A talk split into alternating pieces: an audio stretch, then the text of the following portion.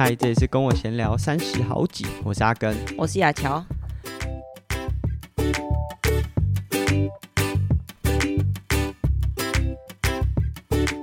上个礼拜的节目，我们做了听众的 Q&A，然后在 Q&A 的时候也和大家分享说，呃，在上周会有出发吧小铁人在台北的分享会。那在今天节目播出的时候，这分享会已经结束了。很感谢有来参与的伙伴，应该有蛮多也是听众啊。那在这个会场就包含了张家泽亲临现场，而且我是因为我是先去桃园练车，然后从呃练完车之后，我就想说，那就先去森林跑站。吃个东西，喝个咖啡，然后等讲座。然后他看到我说说啊，第一次看到有那个演讲者是两点要演讲，然后十二点就到的。我通常都是十分钟前才会抵达，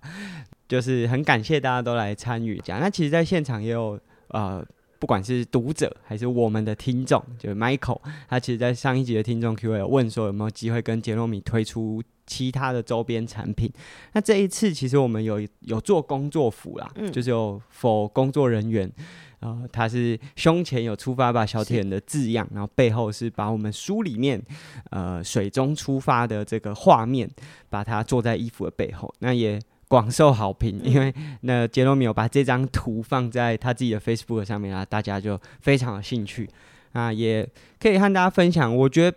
至少就是以这个方向来说是好消息，就是出版社看到大家的回馈之后，哎、欸，也确实有觉得，啊、那也许可以考虑执行。不过大家也知道，就出版物啊，不管是文字还是它的图，它其实都是有版权的。那毕竟我们是画了这些内容，创作这些内容给出版社，所以它其实有一些法规上，我们还需要去厘清，就是我们要怎么拿授权，然后这个销售要怎么进行，这个可能。还需要一点点时间。那至于我跟我自己跟杰诺米的合作呢，这个之后应该也会有机会，就是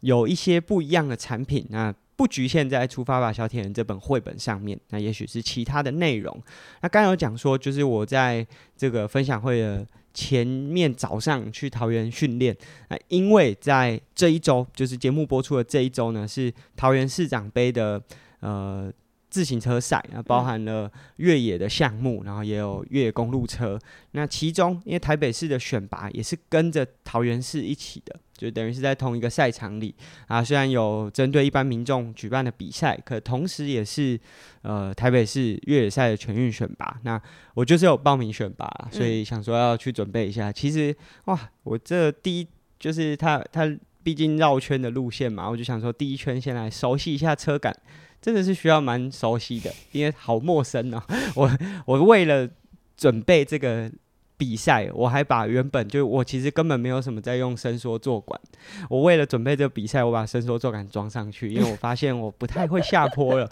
就下坡的速度跟以前就是哦恐惧感。增加非常的多，那还好就是，呃，我是早上七点，然后一直练到十点，就蛮长的时间，呃，练了好几圈，也慢慢把那个车感有找回来。嗯、但我想体能还是有很大的落差啦，就是有那么长的时间没有稳定的训练，所以，呃，我觉得就是尽可能的去。把这个选拔赛比好，那如果真的运气好选到的话，呃，不能说运气好啦，就是如果我真的这调整的还 OK，有选到的话，那我是会出赛全运会的。那但是假设没有的话，那也没关系，因为接下来超忙。呃，这一集呢，我们的标题是乔来了，诶，这一集雅乔会跟我们一起分享。前面标题是写三十更挤。我们的节目叫三十好几，嗯、接下来真的是更急。那、啊、首先我先分享我自己的部分。接下来从呃五月中开始，呃我自己跟恒春教育，呃应该是屏东教育创新基地，那、呃、但是它的据点是在恒春，在恒春的四重溪那那一带。嗯、那这个组织呢，其实它背后就是 TFT，呃，大家如果过去有听过我的 Podcast，就有熟悉。我的节目的话，然 后很仔细听的话，就曾经有去 TFT 面试过，啊，很可惜我并没有加入到这个团体。不过呢，用了不一样的方式和他们合作。那这一次就是屏东教育创新基地和 Launcher Club，也就是呃 Linda，就是大家如果在看 YouTube 的话，嗯、呃 Linda 爱奇卡达恰的 Linda，她在常住在恒春，所以在那边也呃。试着用不一样的方式带更多的人到恒春去运动。那这一次的这个教育结合啊，Luncher Club，它感觉是比较像是一个异业的结盟，一个是教育组织，另外一个比较像新创团体。那这样子的结合要做什么呢？我们要带小朋友、儿童，多儿童，就五六年级，国小五六年级的学生。嗯挑战恒春的路线，那大家也知道恒春有山有海，嗯，呃，听起来很漂亮，但也代表骑起来很痛苦。呃，无论是海风啊，或者是山路，都是不容易的挑战。那我们有大概将近两个月的时间，会带着恒春南部的小学，不是局限某一间哦，是所有恒春的小学都可以报名参加。那我们会用这个大概两个月的时间训练他们，就无论是单车的安全，或者是骑乘的技巧，那循序渐进的，最后的挑战可能是大概六十公里左右。嗯，以我觉得以小学生来说是蛮不容易，蛮远的。而且我们不是用一天啊，我们就只有一个上午，哦，就是要挑战完。那这个是我接下来一个算蛮重大的。那当然，就大家会很好奇说，哇，我现在可能住中部，甚至有的时候在北部，那跑去横村，这是超级远的距离啊。可是其实当初琳达在跟我提的时候，哦，他都还没有跟我说，他们到底可以就是拨出多少的费用当做我的教练费，我就很有兴趣，因为我觉得这真的是很难得，而且也是我们很想做的事情。那当然距离那么远，然后毕竟他无论是扣掉车程，甚至呃像我们的课程，有的时候是礼拜三、礼拜六，我不可能每天都当天来回吧，我可能要住在那边，那他势必会影响到我一些工作和呃。甚至是单纯的车资，觉得它是一笔开开销。那我们很感谢，就是屏东教育创新基地这边，他们帮我们想办法和一些学校沟通啊，看看他们有没有兴趣。诶、对小铁绘本有兴趣的话，嗯、那我也会利用，就是我去横村的这段期间，尽可能的把横村的学校跑完。嗯、那当然，这还有很多沟通的这个时间啦，因为毕竟就是。接下来是学期末嘛，哈，有些学校可能他原本就有自己的安排，所以还在沟通。不过我们的目标就是，既然我都要下去恒春了，啊，要放大这个价值，然后希望说把小铁的绘本带到恒春，同时又有一个自行车的教学，希望这样子的文化不一定是让他们都有兴趣参与，但是它可以让他们更认识。那这是。呃，接下来在恒春，那同时我自己其实现在啊，呃，我的身份在某一间公司呢是挂了职称的。嗯，那这间公司是诚毅文旅，那其实它是一个算集团啊，主主要是做旅宿业的。对，它的涵盖范围包含了台北的淡水、台中市区，然后南投日月潭、嘉义。高雄、垦丁、花莲，所以这样听起来就是哇，全台呃，全台各地只要基本基本上是景点的地方，都有他们的这个旅宿。呃，我跟这个品牌的合作呢，原本是要做员工的单车教育训练，嗯、但是后来呢，有更多的讨论，就接下来。我可能也会，就像我们之前有跟 DHRC 合作，或者是我也有很多对于骑乘是很有兴趣的伙伴。那也许我们会开始去开发这样子不一样的旅游主题，嗯、因为其实像我们刚才讲的，无论是淡水，淡水对台北人来说可能不需要住宿，可是对于外地到台北想要骑车，哇，淡水是一个很适合的地方。它无论是骑北海岸，或者是往阳明山，都会是很好的路线，或者是像日月潭。呃，高雄、垦丁、花莲或者是嘉义，其实它也有都很棒的单车路线。嗯、那也许我们可以包装成，无论是异地训练，或者是饭店本身就有一些呃很好的服务。例如说，在日月潭，他们就有跟 Sub 的这种教学团体。那这就不会只是一个很哈扣的异地训练，就是好像早上五点起床，骑完回去睡觉，隔天再起床再训练。诶，它也许可以变成是一个呃亲子。就是饭店也有很多不一样的体验活动，嗯、那亲子也都可以在这个可能三天两夜或两天一夜的过程当中找到他们有兴趣的这些活动，所以这是我接下来会开发的。假设听众伙伴可能是社团或者是呃不一样的组织，甚至是公司想要做一些不一样的教育训练，诶，我现在的身份其中有一个也是挂在这个饭店品牌底下啦，所以就也希望可以去促成一些不一样的合作。那未来如果真的有促成实际的合作，我们再分享给大家，或者是诶、欸，真的有一些活动是我们觉得可以邀请听众伙伴一起来参与的话，我觉得也可以邀请大家一起来。那其实今天最重要的主题，前面我讲的，其实我觉得小儿科啦，它其实跟我过去的没什么两样，就都是接案，只是接了新的案，然后有新的这个团体组织在合作。但是呢，我今天的标题除了三十好几，就是要讲说哦，生活真的很挤之外，为了喝牛奶买了一头牛。为什么会讲这个呢？就是大家都会说啊，你只是要喝牛奶，何必需要买一头牛？那雅乔自己本身是一个游泳教练，他过去在这个呃工作的过程当中，无论是在外面的商业课程，就是有在教游泳，或者是过去五年是在学校体系带游泳校队，都是在做游泳的教学。那其实做游泳教学。我觉得也可以说是雅乔的兴趣啊，但没有人会觉得说工作是轻松的。嗯、可是，在众多工作当中，雅乔应该蛮喜欢教游泳的那个过程。嗯、所以呢，接下来我们就为了要让亚乔可以在这个 很棒的，就是相对是他很喜欢的工作模式下，可以继续的有更多的机会，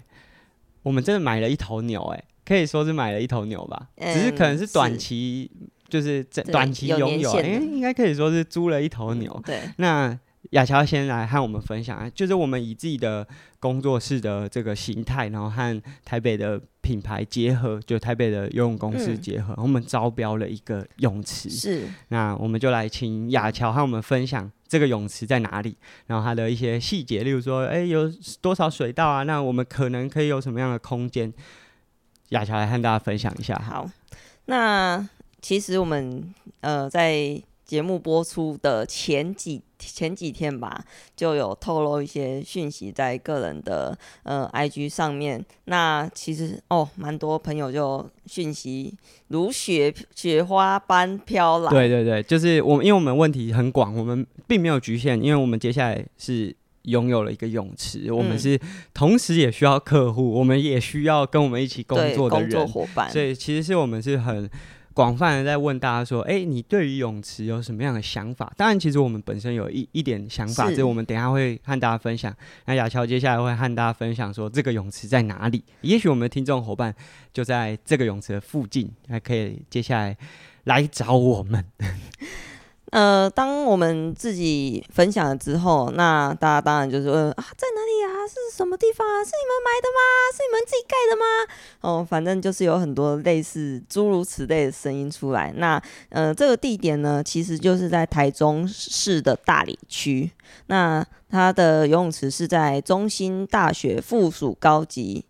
中学中学里面的游泳池。对，所以就是。如果在中部，新大附中应该是蛮知名的一间学校，应该扣除一中之外，嗯、对，嗯、主任是说前三，对，对前三志愿啊，差不多，你可以把它想象成台北的师大附中这样子的一间学校。嗯、那呃，这个学校的部分，我觉得其实它呃，不管是场地内或者是。它的活动空间来说都是非常适合我们接下来要做的主题。那呃，水道的部分呢，它是二十五公尺的，呃，我们总共有八个水道可以使用，SPA 池或者是烤箱这些。其实我们没有标准的配备，是说一定要有休闲的那些设施。所以其实我们主要是针对在训练方面跟教学。所以呃，我们场馆内其实只有一个八个水道的。二十五池跟一个浅的呃戏水池，应该这样讲。如果大家有去过很多不同的游泳池，其实会有不同的风格，有的就是很单纯，例如说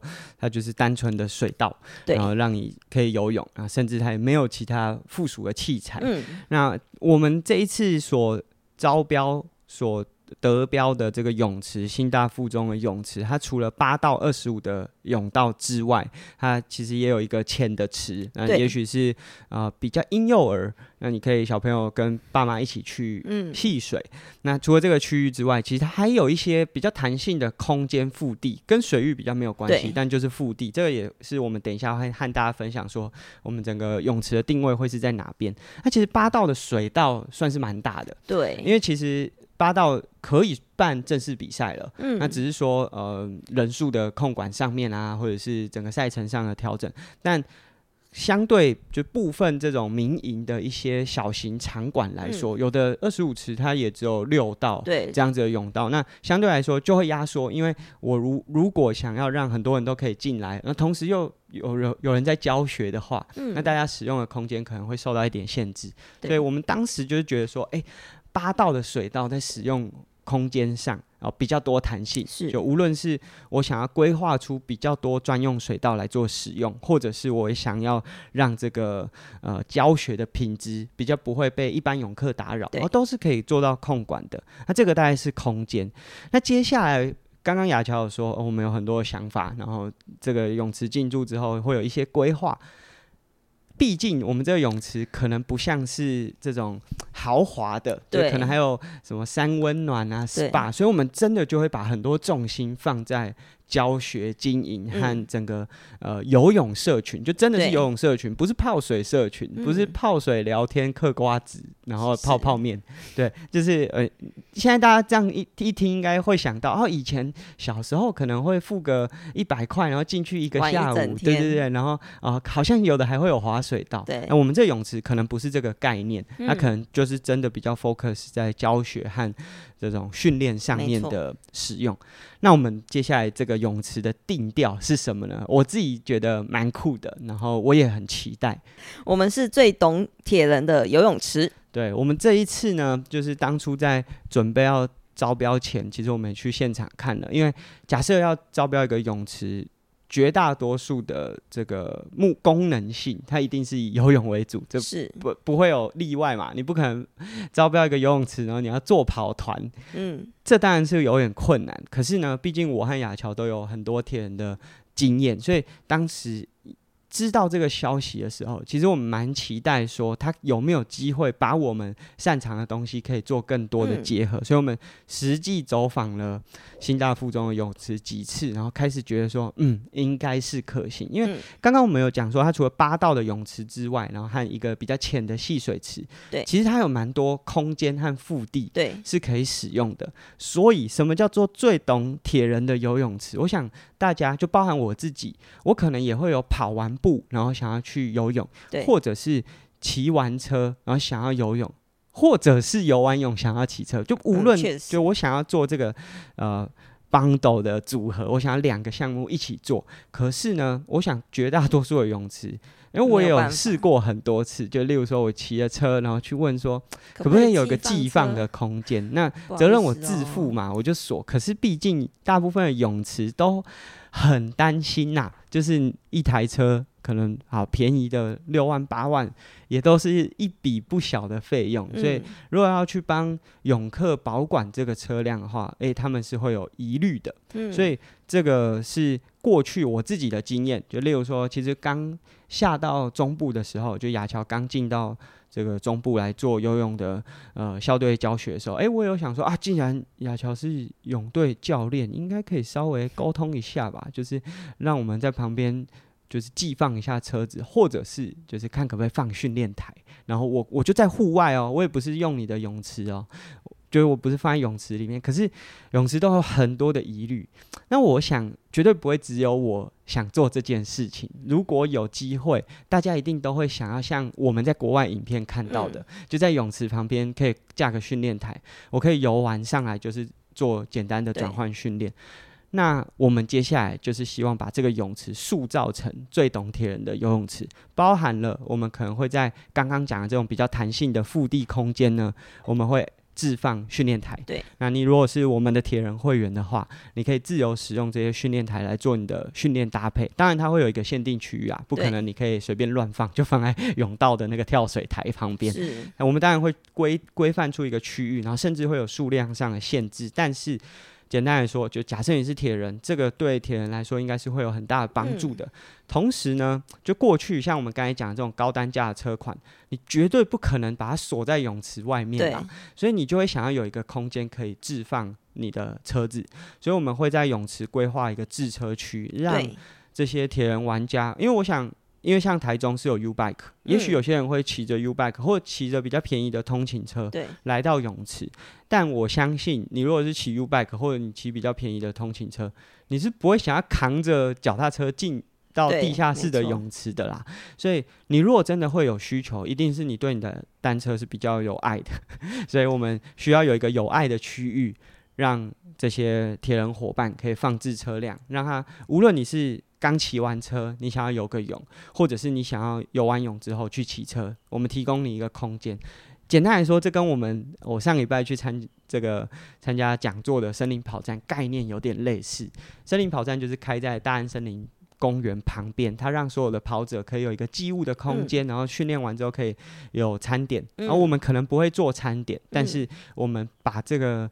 铁人的需求，就像森林跑站。对跑者一样贴心去规划这些内容，所以这个是在硬体上，就是你即便不参与我们的教学，不参与我们的呃这些课程，你也可以利用铁人会员的方式，然后加入到我们的这个泳池当中。那游泳的过程中，你可以按照自己的方式，甚至利用我们提供的这些器材，达到你身为铁人最想做的那些。过去做不到的训练，嗯、那但是这是硬体方面。那如果是更无论是教学上，或者是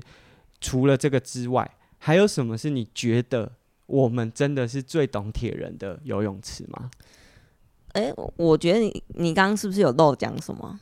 就是比如说我们的铁人专属水道。跟器材借用部分，对我，我想，呃，像我自己有在教铁人的课程，那大部分我们在教的时候，可能都是租水道，所以可以让我们去使用像滑手板啊、挖鞋、呼吸管这样的器材。嗯、但很多听众可能没有遇过可以使用的水道，对。那其实我觉得，这某种程度是好像对于这些认真训练者的惩罚。大家为了担心说你游太快。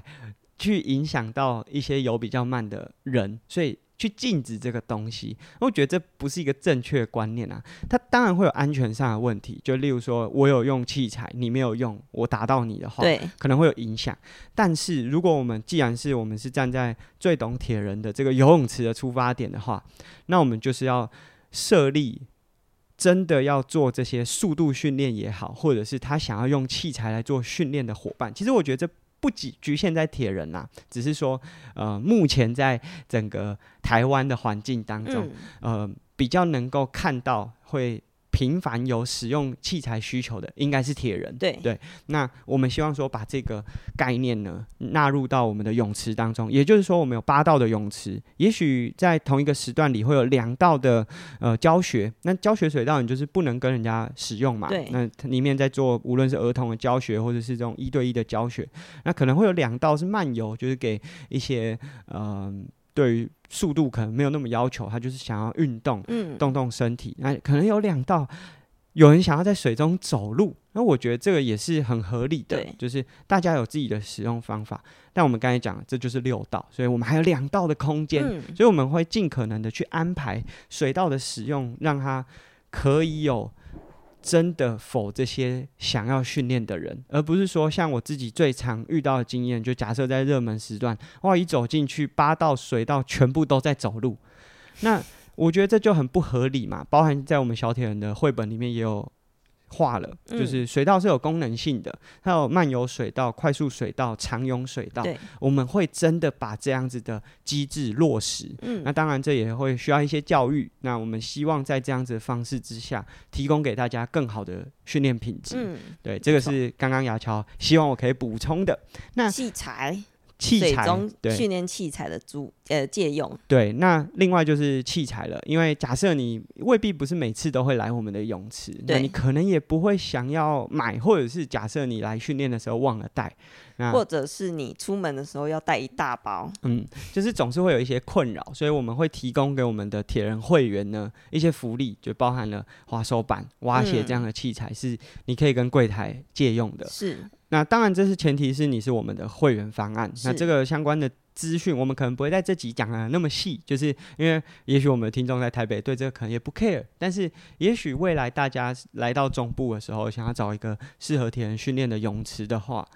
嗯，我们将会是大家的首选。是。那还有没有什么是雅乔觉得说，哎，在我们经营上想要和大家分享的，就在策略上？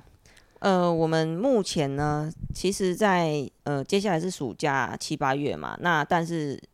铁铁人在七八月的时间，通常会有一点休养生息，或者是说，其实有些人还在准备十月的比赛。对，其实很多现在就已经在休养生息，四月的比赛完就已经没有下半年的比赛目标嘛，所以很多人无论他是准备下半年是马拉松，或者是因为反正没比赛，他游泳的量也不会那么多，可能不会那么 focus 在游泳的训练上。嗯，所以七八月是一个。游泳教学的旺季嘛，对，就是可能小朋友啊放暑假啊，或者是可能有这种课后班啊，所以这也许是游泳池好像是一个兵家必争之地，就一定得上。所以在这个月份啊，那我们会跟别的泳池有什么不一样吗？嗯、呃，其实我们泳池基本上还是会有这些呃常态的课程，对对对，常态的课程。那呃，针对铁人的部分呢，我们有提供。大家呃训练的课表可以操作。嗯，对，简单来说就是虽然是暑假啦，但是并不是每个人都暑假嘛。嗯、对，一般上班族来说，七八月只是泳池会变得比较挤。对，我们要帮大家解决这个问题，所以我们虽然我们还是会跟一般泳池一样，在这个季节会是忙碌，然后很多小朋友的教学，但是呢，就像我们刚才讲的，会有铁人专属的水道，所以我们也会在。七八月的这个月份，假设你是真的还蛮想要提升你自己游泳能力的伙伴的话，我们会以开课表的方式，嗯、也许会有陪练的教练，呃，牙桥也许就会是那个陪练的教练哟，呃，这个是他自己说的，我不确定他到那个时候是。有没有办法真的下去陪大家游，但我们期待啦，就是在那个时段里面，第一个就是我们可以确保所有铁人都可以有水道可以训练。第二个就是我们提供课表，嗯，当然你可以不跟跟着我们的课表游，你可以在其他水道，但是在当下的那个时间点，那一个水道会有陪练的教练，他虽然不是教学，但是你可以跟着大家的内容去执行。那甚至我觉得在这种训练的过程当中，我们虽然主打的并不是教学，但是它毕竟都还是可以有一些互相切磋，嗯、或者是诶，假设有一些问题，就例如说，甚至我讲比较单纯的，诶。要用呼吸管的训练啊，你从来没有用过，那它也是一个会需要经验传承的。嗯、那在比较多铁人共同一起使用这个水道的过程中，也许可以获得一些这样子的资讯。嗯，对。那呃，再来的部分可，我们有预计要在七八月举办一些呃，可能小铁人的比赛或者是大铁人。其实我们可以先透露啦，就是因为像七八月就会有很多小朋友来学游泳。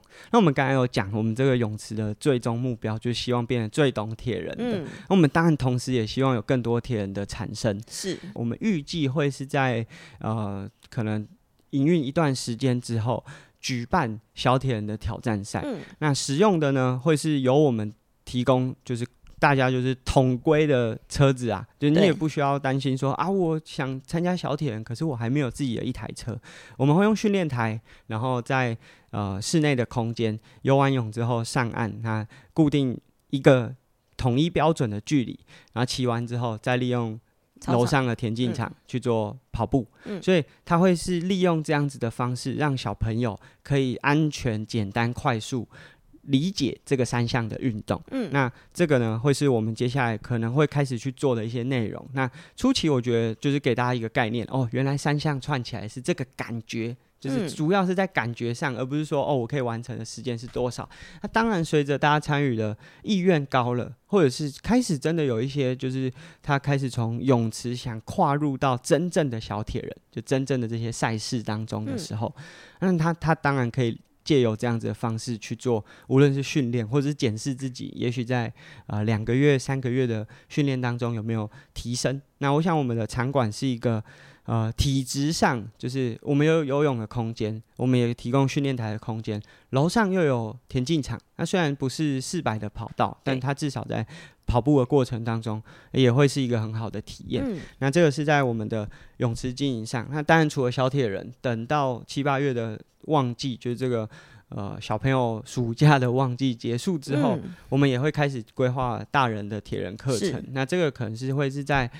呃，下半年，而且可以说是年底的事情了，嗯、所以这里只是稍微和大家分享啊。也许大家有这样子的意愿或想法，嗯、呃，都很欢迎就跟我们联络，然后了解我们这个泳池有什么方案。那简单来说，我们分成了几个嗯营业的模式啊。第一个就是单纯进来游泳的回数票，那也许你是呃。高龄的伙伴，或者是你是学生啊，会有不同的票价啊，这就是单纯的回数票的贩售。嗯、那同时我们会有一般的会员，就是你可以使用游泳池的场馆，然后啊相对来说会是比较便宜的一个价格。嗯，同时我们有铁人会员，就是像我们刚才讲的，你要使用训练台，你要借用游泳的训练器材，你要放脚踏车，甚至你需要需要团练啊，嗯、这会是我觉得跟一般泳池最大的区别。嗯，那这个是在会员制和售票上，那在课程上我们。除了常态的课程，我们也会有小铁人或者是未来的大铁人课程。那这个是接下来在泳池的经营上面，我们一些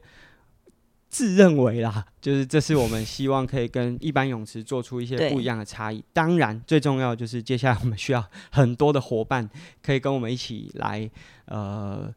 共同完成这件事情。那雅乔，你有要分享一下你现在缺什么伙伴吗？现在其实。大家想得到的我都欢迎，对啊，对啊，对呃，第一个是我们场馆最需要的救生员，嗯，因为如果没有救生员的话，对基本上没有办法，就没有办法对营业。那呃，再来的话就是呃教练的部分，嗯，那不管你是游泳教练啊，或者是你对铁人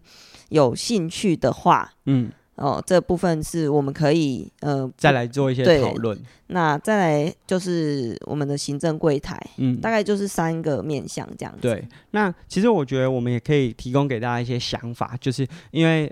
这这样子的工作，其实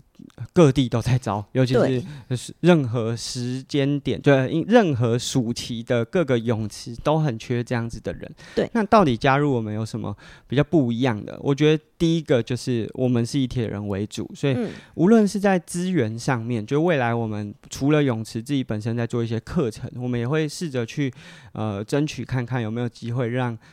加入到我们工作团队的这些伙伴，也可以加入到这个文化当中。所以无论是参赛，或者是呃未来的一些呃训练，甚至是一些硬体的器材，我们也希望说，诶，你加入到我们团队之后，那我们可以获得一些更多的 support。就无论是工作上，我们工作的伙伴可以 support 我们，还是他们也想要从事这个运动，他们也想要融入到这个运动当中，我们在我们